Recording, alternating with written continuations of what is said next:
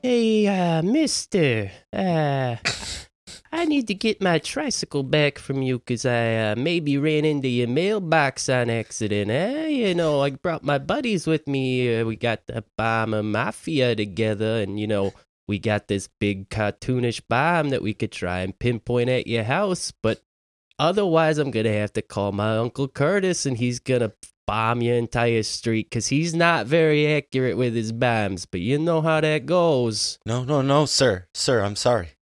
I'll move my mailbox. Give me the tricycle back. You can have it. It's fine. Leave my kneecaps in my house and leave that cartoonish bomb in its holster. I don't know. All right, boys, let's roll back out of here. We got all we need. I want like a little like ting ting like of the bell. Zuki did not like that one. You don't like Curtis LeMay bombing entire city, Zuki? Neither do we. You know, I don't think her Japanese namesake either. No, I don't think so. Hello, everybody. Welcome to the Gems of History podcast. I'm Jacob Schopp, and joining me is Evan Roosh. Howdy. And hello. Today. Good morning. Good afternoon. Good evening. Today, Evan's going to introduce himself for the rest of the show. It's actually just a full hour of me saying hello in different languages.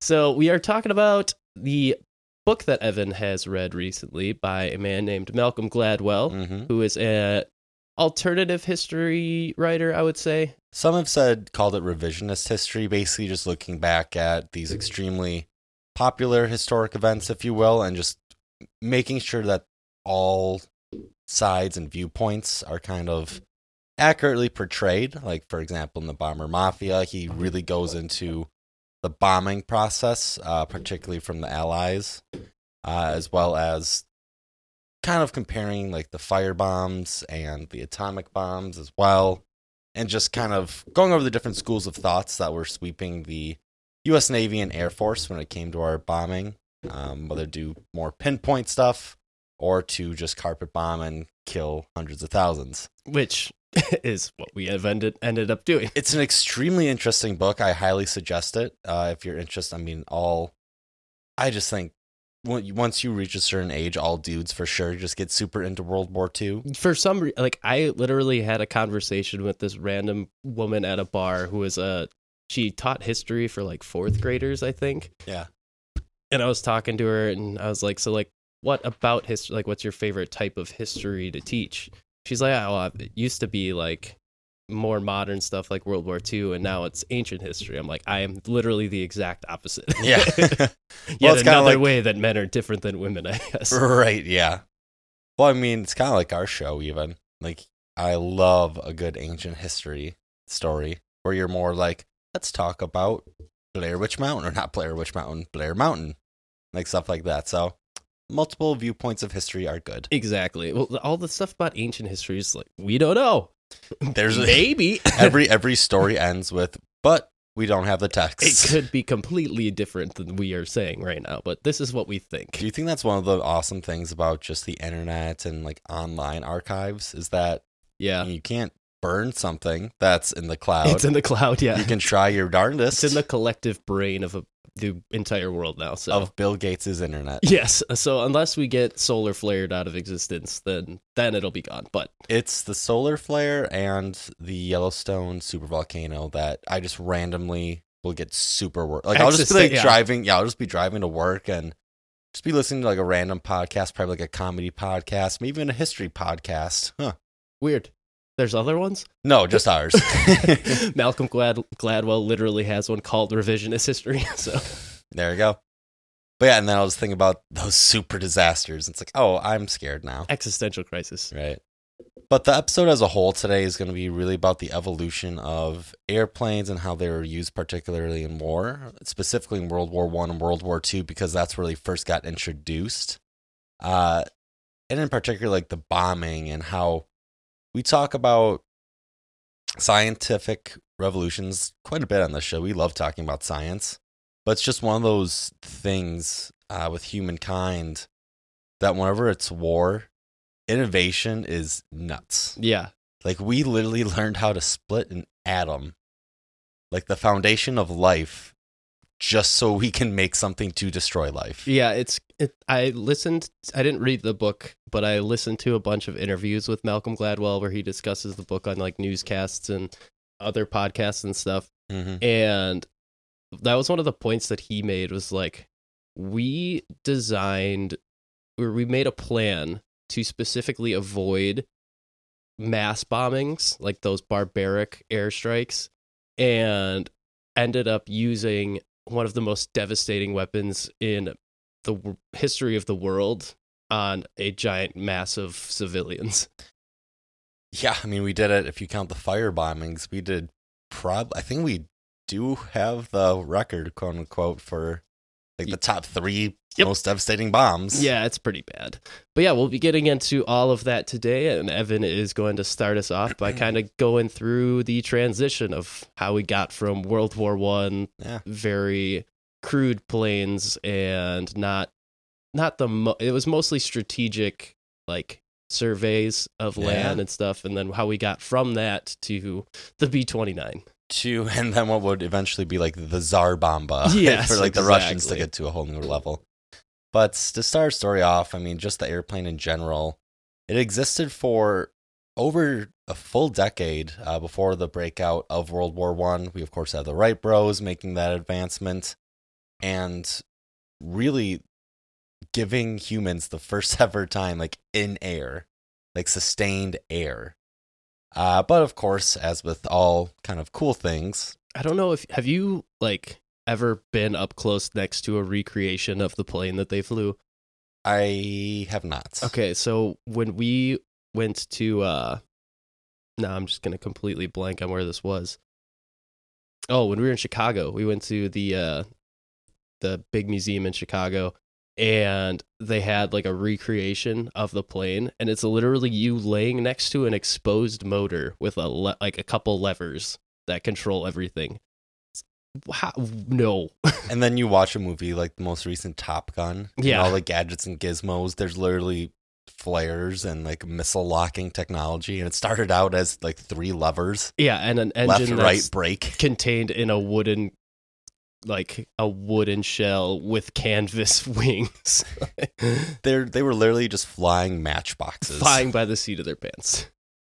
But with the invention of the airplane, both sides of the conflict quickly realized that these flying little fun things could definitely be used for some war things.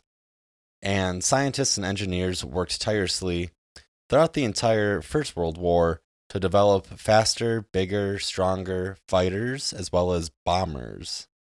And the idea of air superiority, this is when that first kind of comes to a head in 1914.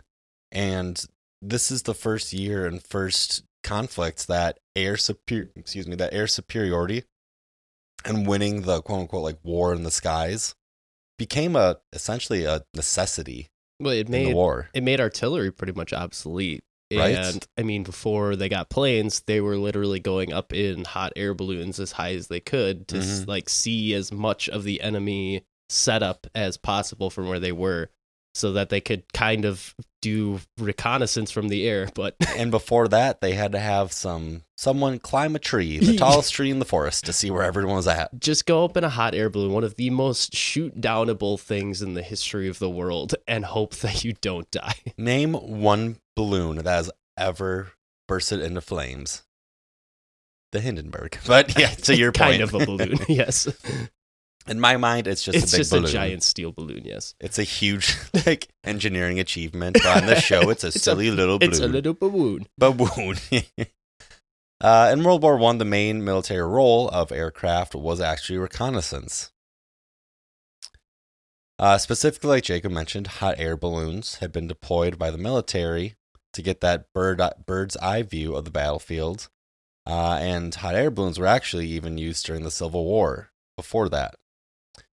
But the fixed-wing airplanes of World War I were actually able to fly deeper and higher, and more specifically, just getting farther into enemy lines to actually track troop movements and map terrain. So they're doing more than just, hey, look at the battalion of people. They're actually being able to see where the enemy is going and map it out through the different roads or canals, wherever they're using, to see where they were going, when they were going to get there, all that stuff. They could really penetrate the enemy now.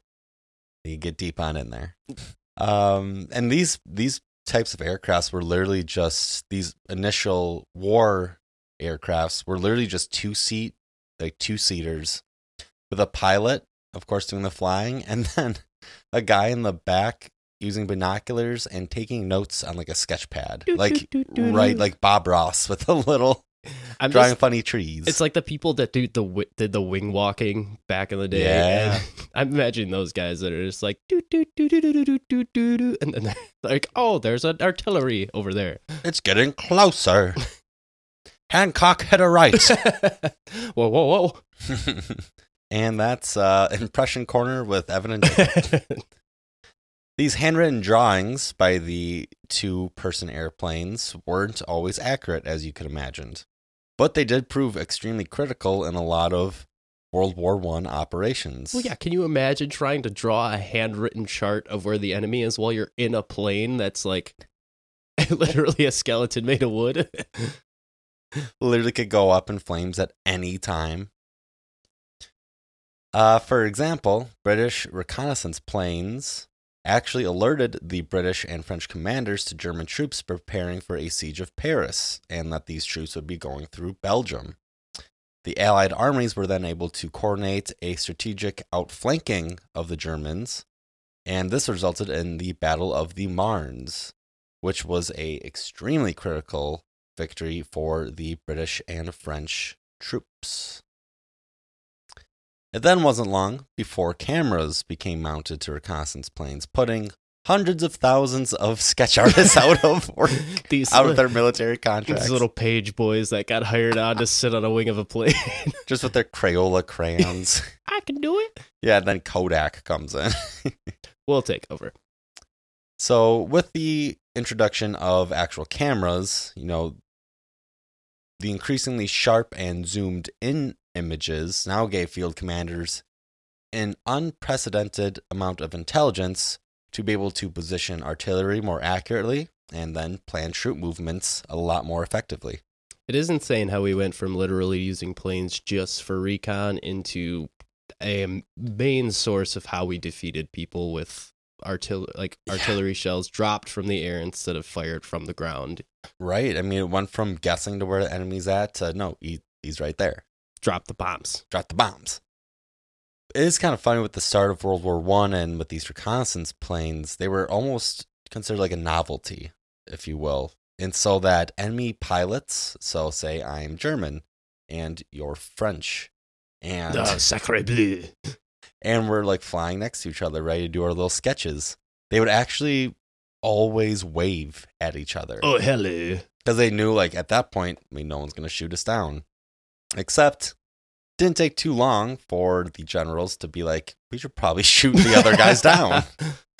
And hey, why don't you get your gun and shoot that guy in the head? There's actually no such thing like as a true fighter plane until 1915, so a full year after planes were introduced to World War I.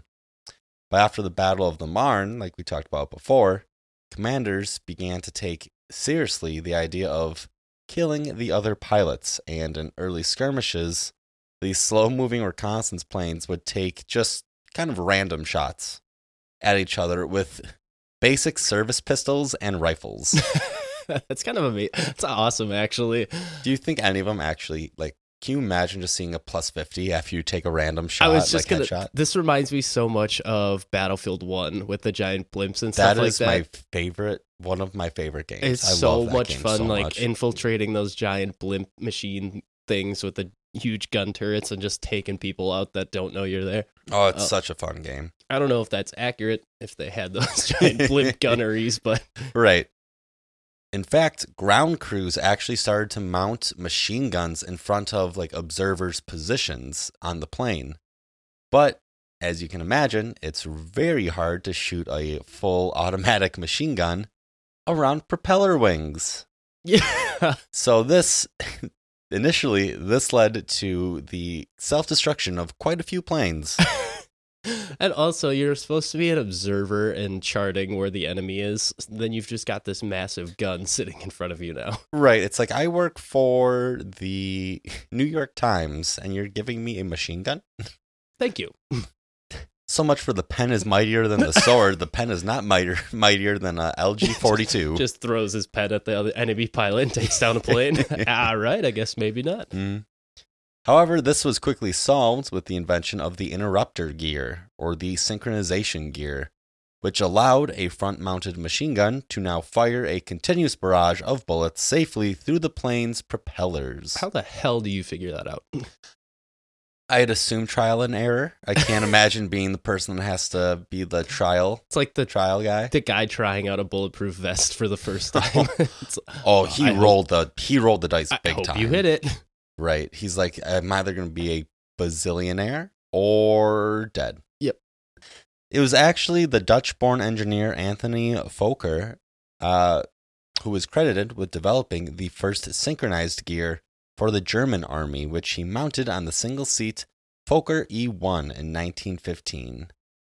This lightweight plane was so nimble and deadly that the Allies quickly nicknamed it the Fokker Scourge. It is kind of insane that it's always Germany that's got the better planes. They are, I mean, they're just, how they go from like barbaric Germanic tribes to literally the world's best craftsmen and engineers. Being ruled by a series of inbreds to just like absolutely insane at fighting in modern war. Dude, they always want to fight. That is true. That's just historic. Don't be mad at me. They've always been good at war, but the fact that they're able to get ahead and innovate to get into like modern warfare is kind of insane. But right. Yeah. But they're still 0-2 in World War's scoreboard. Whoa. The introduction of the Fokker Scourge, the Fokker E1, was the first time planes took to the air with the sole purpose of air-to-air combat. And the French began calling any pilot who shot down 5 or more enemy planes an ice, or ace. Okay. Now, while these aces had no shortage of, incredible skills, hand-eye coordination, the winners of most early dogfights were actually just the pilots with the better technology, aka the Germans. And once this idea of we can put guns on planes became practical, feasible, done at scale even. This is what really started the arms race for air superiority. And it all came down to improving the performance of an airplane. So how easy does it handle? What's it equipped with in terms of guns? Can it climb fast? Climb air... altitude. Thank you. Climb air. Altitude. There's a word for it. Con Air. Yeah. With Nicolas Cage. Hey, back to old Nick. But all these factors became, very prevalent in just this constant struggle to one-up the enemy with the newest technology. Allied engineers eventually did respond with their own single-seat fighters, like the British-made Sopwith Camel, named for the hump-shaped bulge in its fuselage, to fit 2 mounted synchronized machine guns. So the British saw, there's only one machine gun on the German one. What if we went akimbo? Probably still lost to the Germans. Right. Sopwith then introduced a 3-winged triplane. The Germans, in turn, answered with the Fokker DR1, which was the same plane that won Manfred von Richthofen, a.k.a. the Red Baron. Oh, okay. Like the pizza brand. Fun fact, that pizza brand is supporting a German who is credited with 80 official kills. Wow. And he was known, of course, for his distinct red airplane. Do you think there's an American sniper movie but about him? Oh, there's for sure propaganda, like a German propaganda film. Oh, there! I kind of want to see it. He does make good flatbread pizzas, so incredible, and they're so crunchy. I love how a German guy who did really good in war got associated with an Italian cuisine.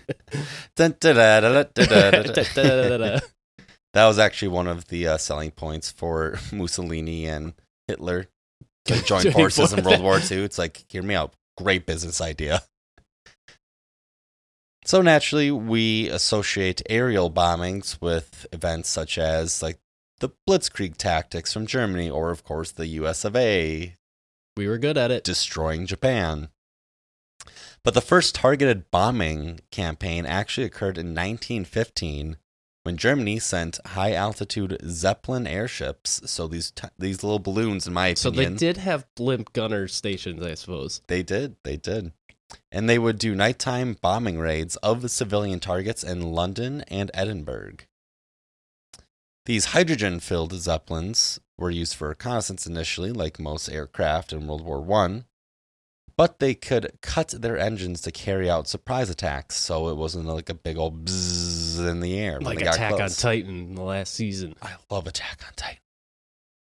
The British media quickly forsook these Zeppelins and went to calling them baby killers. Oh, right. Since the military finally deployed dedicated fighter planes armed with incendiary bullets. Again, this is the first time incendiary bullets are now a thing. But not the first time that the German military is going to be called baby killers. They are known for their great craftsmanship and killing people that they don't like. Killing a bunch of people. Mm. The first ever bomber planes actually began their careers as reconnaissance aircraftmen and typically began to fly more and more planes that were loaded with additional weaponry, as they had to also fight their way back from enemy lines. So with early bombers and just bombers in general, you have to find a way to get back. Like, you getting there is typically fine and dandy. It's usually at night. People usually don't know you're coming. But when they do know you're coming, they scramble their attack planes.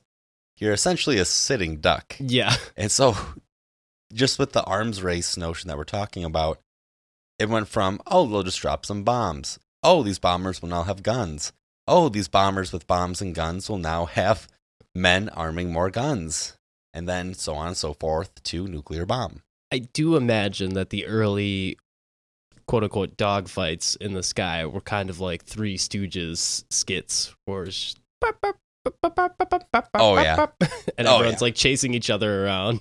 I bet the reenactments are literally just like people holding little toy airplanes. Like. The Germans eventually built their own massive bomber called the Zeppelin Staaken RVI, which was a biplane with a wingspan of 138 feet, carried 9 crew members, and dropped bombs that weighed more than 2,200 pounds. Big boy. It's said that one of these bombs, had a direct hit and completely destroyed the Royal Hospital at Chelsea, which is huge. All those soccer players gone. How are they going to win the Premier League? Unbelievable. All those football players. Gone. Name one Premier League player. Couldn't. Yeah, I could. I know nothing about the European soccer leagues. We literally just lost all of our international audience. Goodbye, everyone. Sayonara, auf Wiedersehen. By the end of World War I, it was now a foregone conclusion that airplanes were the weapon of the future. Then in 1918, Allied bombers were already flying in group formations to attack German munitions factories along the French border. And German fighters were deployed and forced to wage epic air battles. So what started in 1914 as just some fellas waving to each other as they pass each other, just drawing some maps, became absolute hell in the sky. This essentially set the stage for World War II, where air superiority and who could have the biggest bomb ultimately decided the fate of the world. Not an exaggeration either. It truly is. I mean, for example, I think we've talked about this before, but the U.S. literally not having any damage to its infrastructure made us a world power. Pretty much, yeah. It let us come onto the scene. I mean, we never had a single enemy troop on our land. One of the biggest reasons we did defeat Japan was because of planes. Right.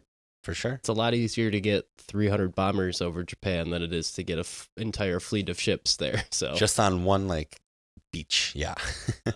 So by the time World War II had started, planes had advanced enough to be able to fill specific niche operations. For example, during World War II, the primary missions fulfilled by airplanes were air-to-air combat, bombing, reconnaissance, as well as troop and supply transportation. So again, what started as two-seaters, just drawing maps with three levers, now became you could transfer entire divisions on these planes. And like paratroops became a thing now too, like dropping actual boots on the ground behind enemy lines. So the arms race and the advancement of the airplane just completely took off between World War I and World War II. Pun intended. I love that I don't always catch my puns, but you always do. You are. I have to. You are the wind to my wings. Another one. Ayo. DJ Khaled. A British study about World War II bombings actually showed that Royal Air Force bombing, which was typically inaccurate, actually only 20% of air crews could actually navigate to within 5 miles of their assigned target.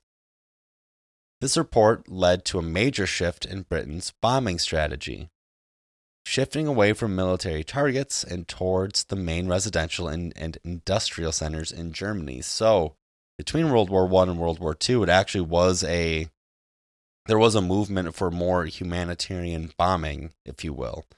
So nighttime raids on strategic factory locations to cut off supply of the actual war effort, because you can't make guns, you can't shoot guns. However, the Royal Air Force during the early days of World War II found that they couldn't even get close to their targets. And like they were targeting entire industrial cities. So it's not like this one factory. They were targeting like mega factories. So they basically said, like, "Oh, what do you mean we can't hit them? Oh, well, if we can't hit them, just blow up the residential areas. Kill everybody." Oh, and they did. The Royal Air Force was on. I mean, everyone was on one. Everyone was on one during this time. The bombs that were used actually got to be extremely more severe during World War II, as you can imagine. In fact, many Allied bombing runs released the equivalent energy of 300 lightning strikes and actually temporarily weakened the ionosphere. Jesus. I do like that was their unit of measurement for how good their bombs were. How many lightning strikes is this equivalent to? Right. And Allied bombing raids left devastating marks all over Germany by the end of World War II, killing more than 400 civilians and laying waste to entire cities from Berlin to Hamburg to Dresden. And these bombings were so intense, now according to recent research, that they sent shockwaves all the way to the edge of space. Nice. And again, weakened the outermost layer of Earth's atmosphere, the ionosphere. So these bombs got so intense and so crazy that we just destroyed part of the altitude, or part of the atmosphere. Thank you, the altitude. Now you got altitude. Yeah, now altitude on the brain. Went from air to altitude to atmosphere. By studying daily records at the Radio Research Center in Slough in the UK, a team of researchers actually tracked the concentration of electrons in the ionosphere changed around the time of 152 Allied air raids in Europe, which included some of the biggest bombing raids the Earth has ever seen, as well as bombs dropped in support of the major Allied landing at Normandy on D-Day. Good job, humanity. Right. And during the conflict, the Royal Air Force, aka the RAF, and other Allied planes could carry much more weight than the German bombers and planes. This allowed them to deploy such monster bombs, including the Grand Slam, which weighed 22,000 pounds, and with each one of these bombs, they left a crater 70 feet deep and 130 feet around, But yeah, this is also around the same time where America is like trying to kind of change up what they're doing too. So everyone's kind of figuring out what can we do more efficiently than the other guys. Right. And that's a huge thing of what like the Bomber Mafia is about. It takes you through the journey of the school of thought and the people that wanted to change the bombing routines, just because, I mean, there's always more civilians in both World War I and World War II. There were more civilians killed in combat personnel 100%. By a lot. Yeah. And so the entire Navy and Air Force and anyone involved using planes kind of did like take World War I into account with redoing their strategy. Like there was a huge push to redo the strategy to only focus on focal points and where can we be the most effective with our very expensive bombs. And the group in the United States that really led the charge to change the bombing strategy actually became known as the Bomber Mafia. Hey, that's us. Oh, no, not the 7-year-old. Come on, boys. We're back in the game. But this group of ambitious and influential officers at the Air Corps Tactical School at Maxwell Field attempted to explore the viability of strategic bombing, engaging in the latest military development, or excuse me, using the latest military development known as the Norden bombsites. So think of these guys as the dreamers of the situation. These guys are trying to innovate how we do everything, as far as we know, for air superiority right now. And it included a lot of younger officers, too, that were just getting into their new roles as more superior, having superior roles in their respective branches. So they were going up against, I mean, for lack of a better word, like the old heads. Yeah, these guys were pretty ahead of their time for what the technology was at the time and who was in charge and what their plans were. So it was just kind of a bad time for them to get into this thought process of, hey, how about we revolutionize the entire way we think about this so that we can make it more effective at the same time safer. But yeah, it wasn't feasible when they first initially had the idea, and that's kind of what bit them in the butt. And with the Norden bombsight, so it was invented by another Dutch engineer. Shout out the Dutch. They were on top of it. And his name was Carl Norden. And this new bombsight made it possible to actually hit a target the size of a barrel from a 6-mile altitude. So you're basically placing a bomb in a barrel from 6 miles up in the sky with this newly developed bomb site. And it paved the way for precision bombing of strategic targets.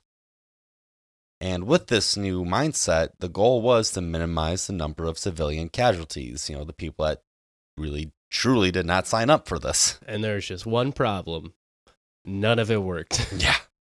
And even before the United States entered the war, the Bomber Mafia identified the strategic choke points that would actually disrupt the German and the Axis powers the Axis opponents' war-making capabilities.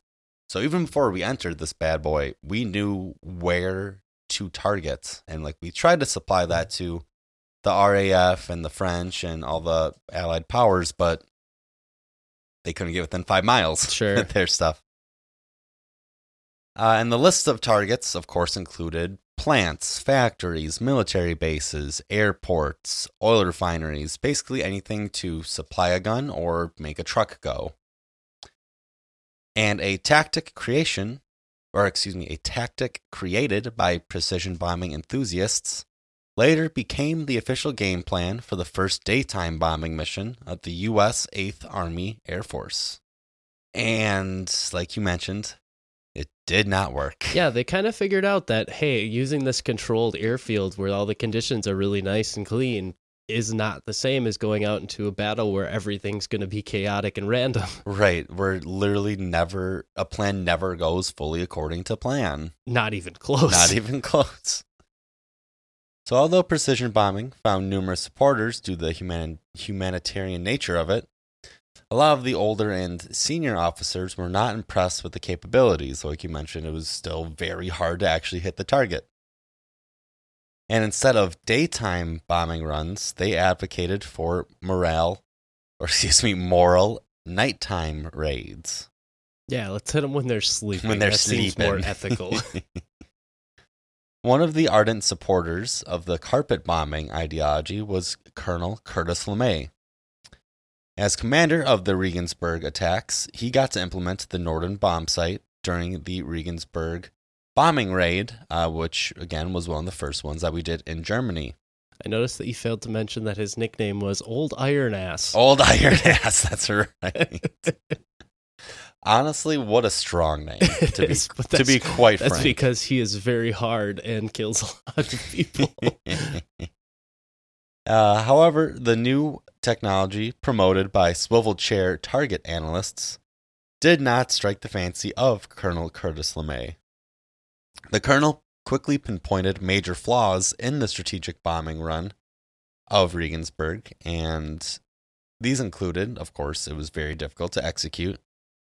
In addition, the Norden sites became impossible to use in bad weather because targets were barely discernible. He deemed his mission completely unsuccessful since it resulted also in massive aircraft losses.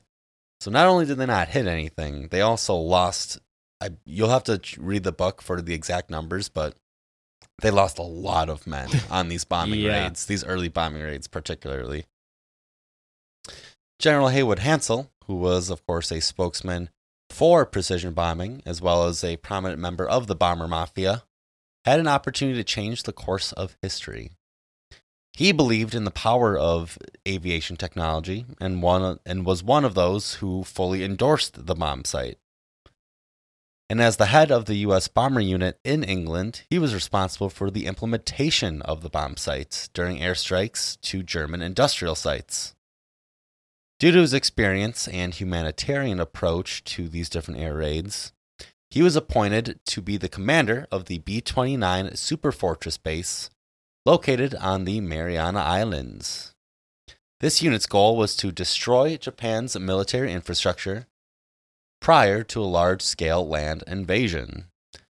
So it didn't really work in Germany, and so they thought, why not try it in Japan? And according to according to the book, this Super Fortress Air Base, it's on the Mariana Islands, which are islands naturally, so not a lot of room to build an actual air base. And the weather there was always terrible because it's in the middle of an island or middle of the ocean in the Pacific. Yeah, in the Pacific, literally the most unpredictable ocean in the world. Yeah, but the B-29 kind of was a revolutionary technology for us because we had quick bombers, but these ones could carry so many more bombs and were still as fast. So it was kind of a huge thing for us to get these bombers, and we used them for a lot. Yeah, that's for sure. Unfortunately, Hansel's plans to use the Norden bombsites went to waste. Although early attempts to reach Japan proved possible, the bombers faced destabilizing winds that later became known as jet streams. On top of that, his unit faced various issues with the bomber planes themselves. Poor quality and design imperfections led to frequent breakdowns. Plus, when they were actually carrying a bombing load, they needed a strong wind to take off. Given the challenging mission conditions, Hansel hesitated to take action when he was ordered to drop bombs on the Japanese city of Nagoya. Due to this hesitation, Hansel was quickly kicked out of his position on the Mariana Islands, and this led to the appearance of Curtis LeMay, who by then was a general for his work in the European campaign. He took command of the Mariana Islands Air Base and immersed himself in eliminating the causes that inhibited Japanese-bound air raids. For example, he ordered the gun crews to remain at the base to make more room for deadly bombing cargo.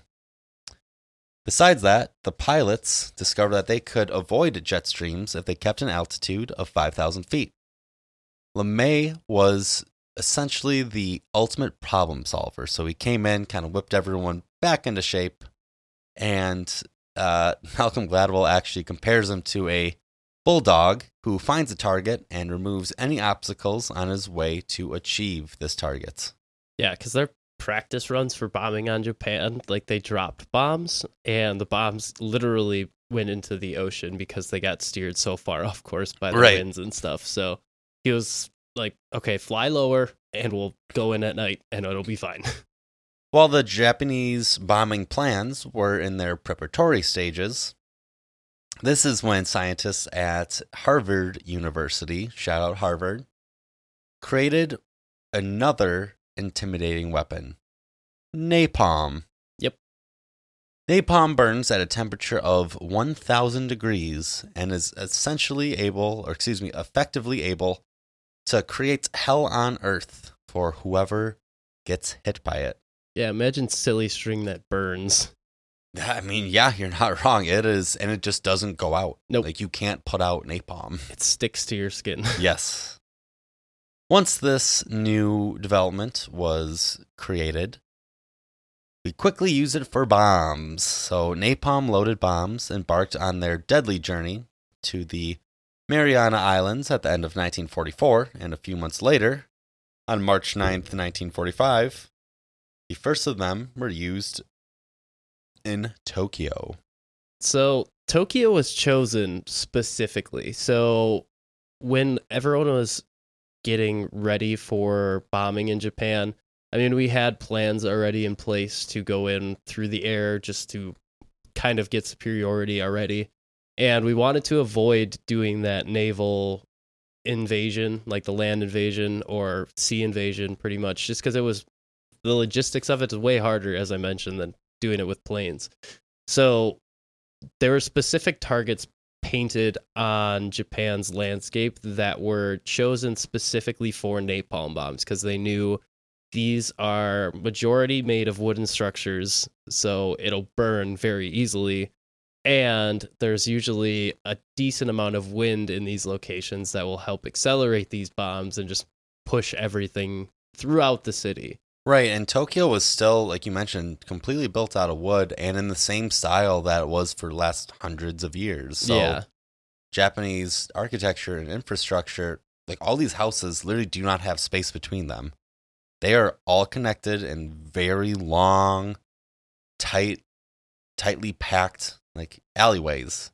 And if you add just a little bit of wind, it's like deadly, but if you add a lot of wind, yeah, it's extremely deadly. So they did test runs to see, like, can we do this if we fly at 5,000 feet instead of higher up? And it worked. So then they made the plans. They waited for a forecast to tell them, okay, it's probably going to be windy this day. And then they targeted a specific location in the city to plan it so that the wind, they would do it downwind so that all of the wind would push it throughout the city and cause as much damage as possible. And that was their plan. They knew this was a civilian center and they wanted to kill as many people and destroy as much property as humanly possible with this. Yes. Because they had already kind of been doing bombing raids up to this point, but Japanese officials were kind of being stubborn about not surrendering, and America, we've mentioned this in the past, wanted nothing but unconditional surrender from Japan. Mm-hmm. So even if they would have come to terms, like some sort of compromise, we wouldn't have taken it. So they needed to destroy as much of Japan as possible in their eyes, and this was the end result. Yeah, the napalm bombing of Tokyo actually took more lives than the atomic bomb, which we're about to talk about, but yeah. Gosh, I cannot, and like we just, as a nation, just don't really talk about it either. Well, and Japan doesn't either. No. There's an article from the New York Times that highlights one of the guys that was a survivor of the napalm bombs. His name was Katsumoto Saotome, and his family was in Tokyo when the bombing happened. And he said the only reason that his family was in Tokyo is because they evacuated half of the civilians, but the birthday that they needed to be in the evacuation group didn't line up, so he was stuck in Tokyo with the rest of the group. And he says, yeah, we were woke up by the air raid sirens one night, and they had gone off before, But this time it was different, and they could see that there's already fires going and stuff. And he looked up and saw the planes. He's like, it just looked like there was a bunch of giant like fish in the sky, like flying overhead. Yeah. All of them dropping bombs. And yeah, he just said it was devastating. There was one report from a different source that I read that said there was a woman that survived, and her whole family luckily survived somehow. But her father and her specifically were running through the streets. They could see like people, literal fireballs of people running through the streets. Hey. She said she saw there was a woman carrying a baby on her back. And like while the woman was running, the baby was on fire on her back. And she didn't even realize it because just everything was on fire. And eventually there's a bunch of people trying to get away. And they kind of toppled over each other and fell on top of this father and daughter. And the father and daughter are at the bottom of the pile, and eventually everyone stopped moving and making noise, and they've dug their way out of a literal pile of people and found that they were the only ones left alive because the other people had protected them. Yeah, you have to understand that this was by far the deadliest bombing run, bombing occasion, bombing event of history. Yeah, 100,000 people died in this bombing raid. In a night. 16 miles of Tokyo was destroyed in one night. Burned alive or suffocated to death from smoke. Millions of homes destroyed. But there's really... And Saotome kind of talks about how he's upset with the older generations because no one really came and talked about this. Mm-hmm. Like, people obviously came out and talked about the nuclear bombs because that was a new technology. It was kind of a revolutionary thing. That's the only time it's happened in wartime. And nobody really came and talked about the napalm strikes. And he was kind of like, why did no one talk about this? And he was a writer when he was younger. And he went to a lecture with a history professor and asked, why are the nukes talked about and not this? And the history professor just said, well, we don't really have a lot of documents on the, we don't have records of the event. So then Saotome took it on himself, and he started organizing eyewitness accounts and survivor accounts from the night, and eventually opened his own little museum in Tokyo. And that's the only museum dedicated to the Tokyo firebombing. And it got, in 2018, 10,000 people, fewer than 10,000 people visited. And compare that to the Hiroshima Memorial. In the same year, 1.5 million people visited that. So it's still not nearly as highlighted as the atomic bombs for understandable reasons. Yeah. It's just, it's tragic that both of them aren't put on the same level and remembered the same way. This ultimately led to the August 6th, 1945 date, where the United States dropped the first ever atomic bomb from a B-29 bomber plane called the Enola Gay over the city of Hiroshima. The Little Boy, as the bomb was named, exploded with 13 kilotons of force, completely leveling 5 square miles of the city and killing 80,000 people instantly, with tens of thousands dying later from radiation exposure. Yeah, it is understandable that one bomb doing almost as much damage as, I believe there was like hundreds of thousands of bombs for the napalm strikes. So it is understandable, like, one thing did all of the damage that these did. And instantly, like, literally a second. Yeah. And 80,000 people died.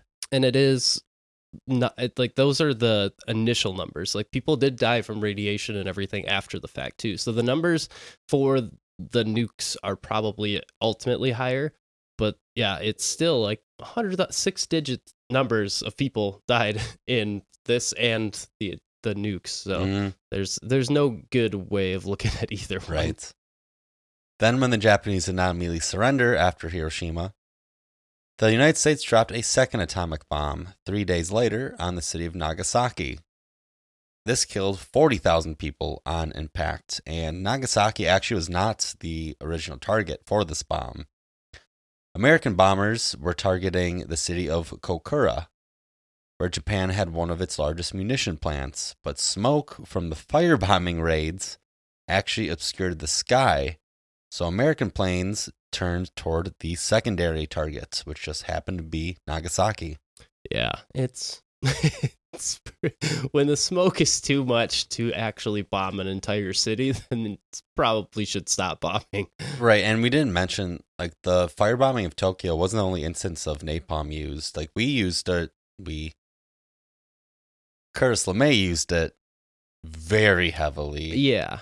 And it almost, every time it was used, in the book, it lays out the percentages, but there was not a percentage under 70% of total city destroyed when it was used. It's insane how effective, like, the cities were just, they targeted cities built to burn.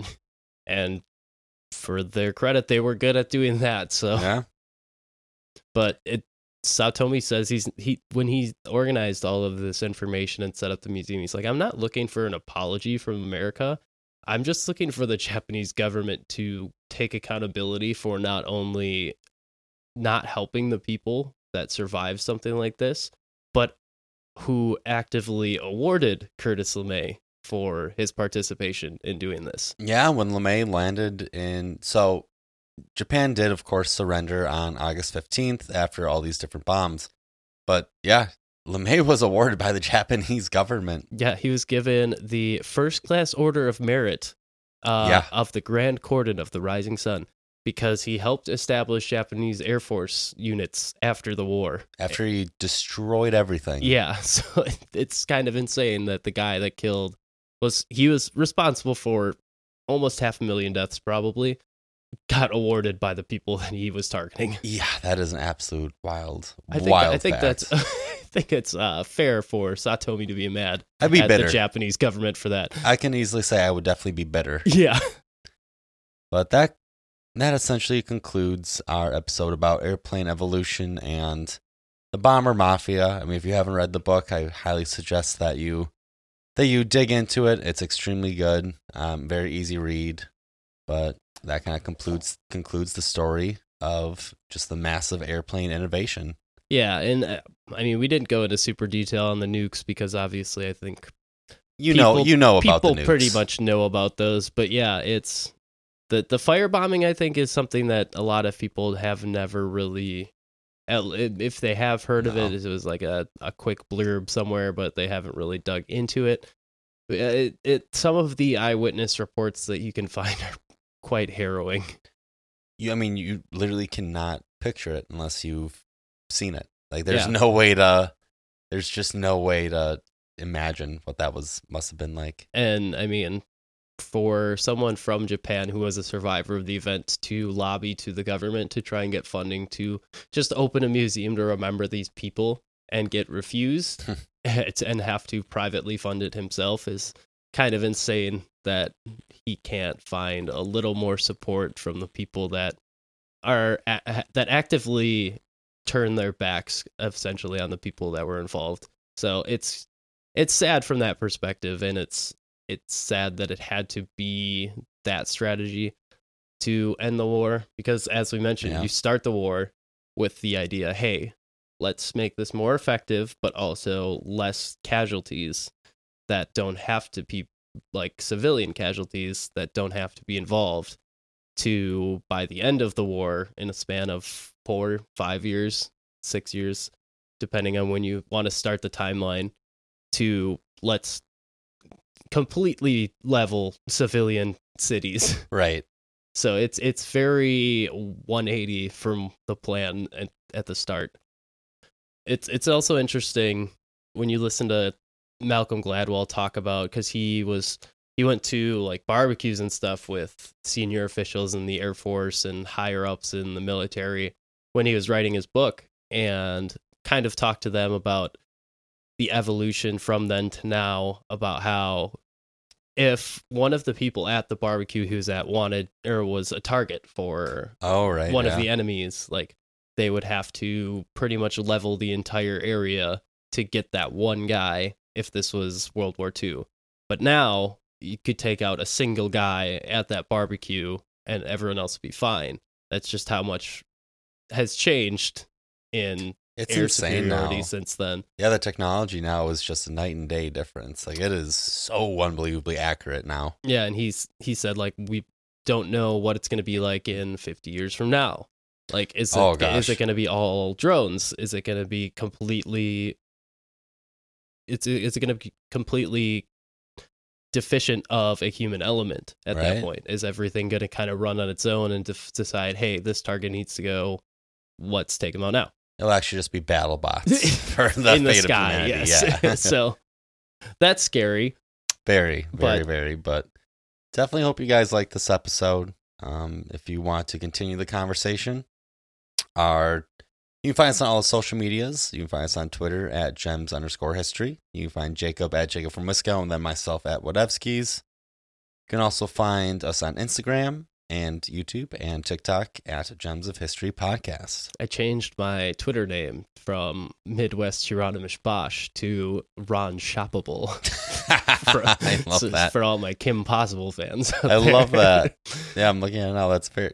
Look at you, clever boy. I'm having fun. We're all having fun. But by the time this comes out, we will have released... I'm going to try and do a new thing on our YouTube channel where I do these YouTube shorts kind of highlighting, because I know I did in a Facebook group for a little while, I did Flashback Fridays for like what happened on this day in history. And that's on Facebook at the Agora. Yes. And I completely forgot to do it like 4 weeks in a row, and I was like, well... I guess we're done. And I decided to, instead, I'm going to film YouTube shorts, and we'll upload them to our TikTok, I'm sure, as well. And I'm just going to kind of do the on this day in history for, we're going to do it there instead. It just seems like kind of a better medium to translate something like that. You kind of get a visual aspect with it as well. So yeah, so follow us on our YouTube and our TikTok to see stuff like that. Perfect. All right. I think that's all we got for you guys this week. Next week, we will be back into the world of true crime. Ooh. The blood will be spilled. We just talked about millions of people dying. Now the blood will be spilled. Yes, now the blood will be spilled. Individual blood on like maybe 35 women. But that's still not good. So I guess you have to look forward to that. You're right. But we'll be back with that next week as long as I can get my notes all organized, because it's a mess of a topic. If when you listen to the episode, and if you know anything about the topic when we get to it, you'll understand how much of a struggle it can be to try and organize notes for this person. But look forward to that next week. Until then, everyone have a great week, and stay polished out there, everybody.